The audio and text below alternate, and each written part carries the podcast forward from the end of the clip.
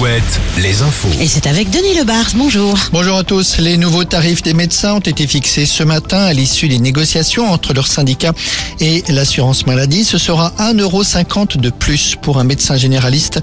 On passe donc de 25 à 26,50 euros. Pour un pédiatre, par exemple, on passe de 30 à 31,50. Ces augmentations prendront effet à l'automne prochain.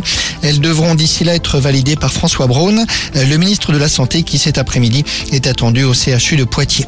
Une longue interview d'Emmanuel Macron dans le journal Le Parisien ce matin. Le chef de l'État avoue qu'il aurait dû euh, s'investir davantage dans le dossier de la réforme des retraites.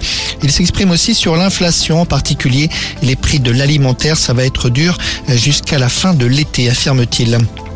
À Tours, les, locaux du centre LGBT de Touraine ont été la cible de vandalisme. Les derniers faits en la matière datent de la nuit de vendredi à samedi, des actes qui se multiplient depuis plusieurs mois. La porte vitrée a été dégradée, une tentative d'intrusion aurait été détectée. Un acte qui a condamné hier le maire de Tours, Emmanuel Denis, dans un post publié sur les réseaux sociaux.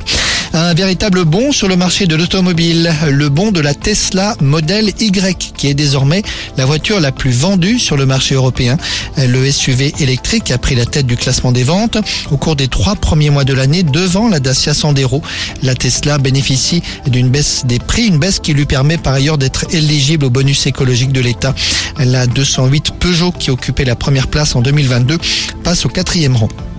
L'Ukraine, le temps passe, mais la solidarité continue. En Loire-Atlantique, un nouveau semi-remorque chargé de vivres et de matériel a quitté Saint-Sébastien ce matin.